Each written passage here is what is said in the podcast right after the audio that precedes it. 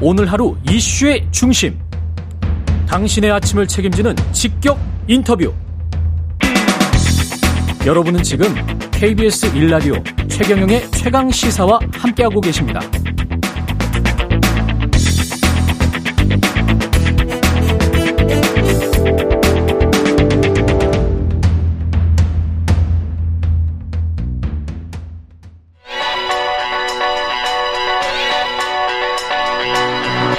최강 시사 김봉신의 눈. 네, 태풍 흰남노 지금 상황 제주도 연결해 보려고 했는데요. 제주도에 지금 연결 전화 연결이 원활치가 원활치 않는 것 같습니다. 그래서 김봉신의 눈 진행하겠습니다. 김봉신 메타보이스 대표 나와 계십니다. 안녕하세요. 안녕하십니까. 예, 오늘 살펴볼 여론조사 역시 한국갤럽이네요. 예, 예, 한국갤럽 자체조사이고요. 지난 예. 8월 30일부터 9월 1일까지 3일간 진행됐습니다. 자세한 사항은 중앙선거여론조사심의위원회 홈페이지를 참조하시면 되겠습니다. 이따가 시사인의 2022년 대한민국 신뢰도 조사 이것도 살펴볼 시간이 있었으면 좋겠습니다. 예, 예. 일단 한국갤럽은 대통령 직무수행 평가 그대로 나왔습니다. 예, 직전주 27% 긍정률입니다. 예. 아, 어, 이번에 발표도 어, 9월 첫 주도 27%로 완전히 횡보하고 있고요. 6주 동안 계속해서 20% 중후반을 어, 긍정률이 예, 보여주고 있어서 30% 넘게는 못 올라가고 있습니다. 그러네요. 예, 예. 27%에서 횡보 예, 예. 20% 후반대. 예, 예. 그렇습니다. 긍정평가 이유는 뭐고요? 긍정평가 이유가 여전히 두 자릿수로 이렇게 좋게 나오는 건 없고요. 열심히, 예. 하- 열심히 한다, 최선을 다한다, 이런 태도가 이제 8%, 음. 경제 민생 7%, 전반적으로 잘한다 7%고요. 부정은 인사 문제가 22%로 여전히. 여전히 확고하게 많습니다. 음. 예. 바로 밑에가 이제 경험 자질 부정 무능함 예, 이게 예. 8% 경제 경제, 예. 민생 살피지 않음 8%, 8%. 독단적 일반적 예, 5%뭐 이렇게 맞습니다.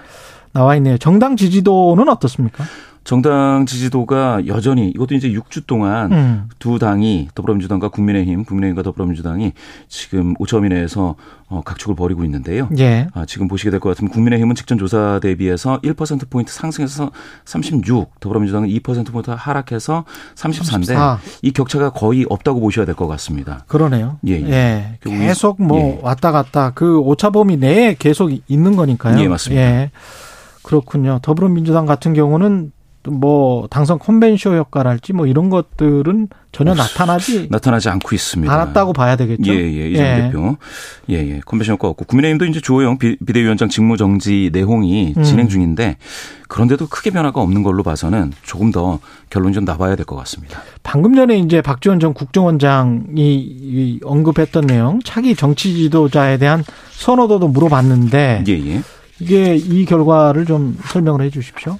예, 예. 차기, 이게 이제 차기라기보다는 이제 장래라고 이제 갤럽은 바꿨습니다. 근데 장내 예, 예. 정치 지도자 당장 다음번 대통령감이라기보다는 이제 장래, 예, 예. 장래에 누군가 대통령감이 된다면 이재명이 27%로 압도적인 1인데요. 음. 2위인 한동훈 어, 장관 9%, 오세훈, 홍준표, 안철수 4%씩, 이준, 이준석 3% 적지 않습니다. 이렇게 오픈으로 물어봐서 유, 유승민 2%, 이낙연 2%뭐 의- 유보하는 의견이 41이나 되니까 아, 상당히 그 가운데서도 이재명 27%는 적지 않은 거죠. 예.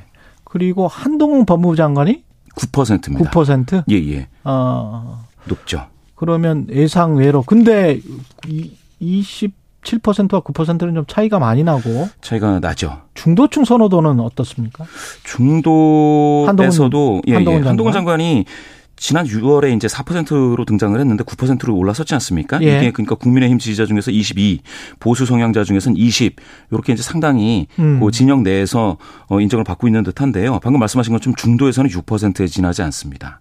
성장 잠재력이 아직은 좀 더 어, 지켜봐야 될 것 같고요. 음. 2030 세대에서 각각 20대에서 2%, 30대에서 3% 요것도 조금 과거에 보면 이제 세대 포이론이 있었는데 지금 예. 봐서는 한동훈 장관에게는 작동되지 않는 것 같습니다. 이준석 전 국민의힘 대표는 3%입니까? 예, 예. 예. 이게 이제 최초 등장했을 때 에, 지난해 6월 1일에서 3일 조사했던 겁니다.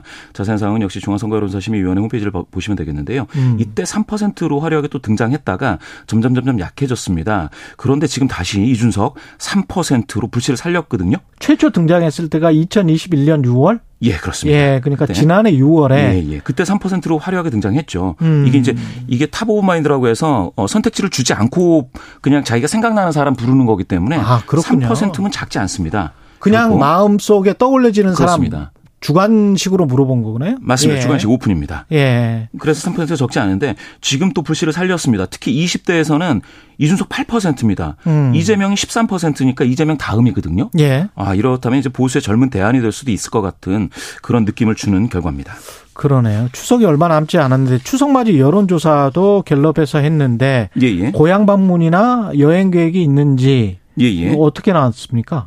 예, 이게 이제 어 코로나 팬데믹 이후에 에, 이제 조사가 된 건데 에, 코로나 팬데믹 어 때는 둘 다 계획이 없다가 되게 높았거든요. 예. 예, 2000년에는 아, 2020년에는 81, 2021년에는 77이었는데 둘 다 계획 없다가 많이 줄어서 60%로 나왔습니다. 음. 그리고 둘 다 계획 있다는 4%, 고향 방문만 있다 31, 여행만 있다 5% 이렇게 돼서 어그 이전으로 2016년 음, 때로 그때로 이제 좀 돌아가는 듯한 코로나 이전으로 돌아가는 듯한 느낌입니다. 예, 그랬군요. 예. 그, 그 추석 때 그렇게 이동 계획이 없는 사람들이 그 이전에도 많았었군요. 예, 예. 들어 예. 이게 1박 이상이었거든요. 물어볼 때. 1박 아, 2일. 예. 1박 이상으로 물어보기 때문에 그럼 조금 적습니다. 아, 그 주변 시내에서 왔다 갔다 하는 거는 예, 예. 뭐 차치하고 예, 예. 그렇습니다. 그리고 지금 다른 추석 명절 맞이가 즐거운지 아닌지 뭐 이런 것도 있네요. 예. 예. 예. 가사 부담 응답이 좀 많아졌습니다. 예. 예, 예. 그리고 경기 사정 안 좋다 50%고요. 음. 예. 시사인의 지금 다른 조사 살펴봐야 되는데 예, 예. 대한민국 신뢰도 조사를 했습니다. 예, 예. 대한민국 신뢰도 조사 여러 가지 이제 뭐 대통령 정당 신뢰도 조사를 했는데요. 언론을 보니까 가장 신뢰하는 언론 매체가 KBS가 1등입니다. 10.1%. 뭐 작년에 이어서 1 1등이고요. 예. MBC 7.5, JTBC 6.7, YTN 6.0, TV조선 5.1입니다. 음. 그렇죠. 예, 예. 그렇게 되고 불씨라는 언론 매체는 어떻게 되죠? 가장 불신. 이게 좀 사실 좀 약간 좀 충격적인데 예. 불신하는 언론 매체로 조선일보가 24.7%로 1위입니다. 4명 중 1명 꼴인데요. 음. MBC가 2위 10.2%, TV조선 9.2, KBS 6.0, 한겨레 2.8입니다. 그런데 이 TV조선까지 합치면 어, 조선 브랜드가 33.9% 불신을 받고 있습니다. 없거나 모르겠다. 신뢰하는 예. 매체. 신뢰하는 매체 없, 없다 또는 모르겠다가 작년에 이제 16.8에서 지금 28.1로 상당히 높아졌습니다. 언론의 신뢰가 좀 많이 좀 떨어지고 있는 듯한 느낌 보여주고 있습니다. 근데 이게 지금 대한 매체로 떠올랐던 유튜브 같은 경우도 예, 예. 어떻습니까? 이 추이를 보면. 유튜브가 작년에는 6위였습니다. 신뢰도에서 4.7% 얻었는데요. 예. 12위로 추락을 했습니다. 유튜브 음. 어, 매체 많이 만들어졌는데 그게 좀 피로감을 부추겼다라고 이제 시사인은 이야기를 했습니다. 역시 유튜브가 너무 양 진영에 그렇죠. 극단적인 정보를 너무 많이 준 것 같습니다. 그러니까 사람들의 불신감, 예, 그다음에 피로감 예, 이런 예. 것들이 좀 있는 것 같고 예. 이거 어떻게 보세요? 이 신뢰도 조사라는 건 믿을 수 있나요? 이 사람도 조사를 합니까? 이것도? 아, 예, 예. 기자도 조사를 하는데요. 언론인에 대해서도 얘기를 하는데 사실 예. 신뢰하는 언론인을 바로 얘기하기는 어려운데 음. 역시 이것도 이거 탑 오브 마인드 조사인가요? 이거는 이제 어, 주는 것 같습니다. 예, 사람을 예, 예. 주는 거예요. 예시를. 예, 음. 예. 이 경우에는 아닙니다. 탑 오브 마인드 맞습니다. 탑 오브 예, 예. 마인드입니까? 예, 예. 여전히 이제 손석희 이렇게 예, 손석희 나오고 있죠. JTBC 예, 예. 예. 특파원이 1등으로 나왔는데요. 예. 10%대로서 그 전 직전보다는 약간 줄어들었습니다. 음. 그래도 가장 신뢰되는 이게 신뢰도 조사 뭐 물론 한국 언론이 잘못하고 있고 저도 뭐 반성해야 되는 측면들도 있고 KBS도 더 열심히 해야 되는 측면이 있지만 예, 예. 거꾸로 보면 예, 예. 미디어 리터러시가 점점 더 활성화되면서 예, 예.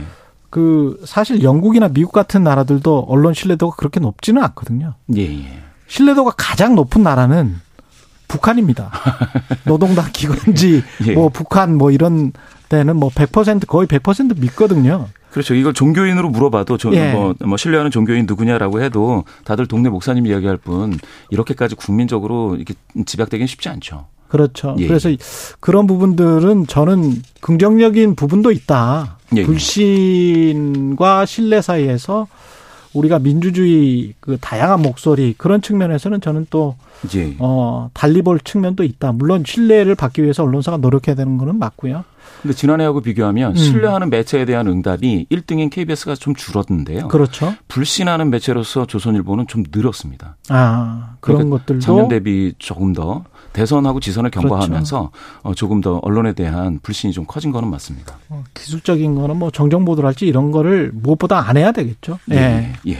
미리 예방적인 차원에서 안 해야 될 거고 이번 조사 같은 경우는 시사인이 여론조사 전문기관 예, 예. K스텝 리서치학 캐스트 앤 리서치의 8월 예. 19일부터 21일까지 진행한 결과고요. 그렇죠. 조사 전체적인 내용은 주간 어, 주간지 시사인에서 확인하실 수 있고요. 작년에는 어, 예, 칸타코리아와 칸타코리아랑 조- 했네요. 조사를 해서 8월 31일부터 9월 2일까지 조사했습니다. 예. 역시 시사인에서 확인하실 수 있고요.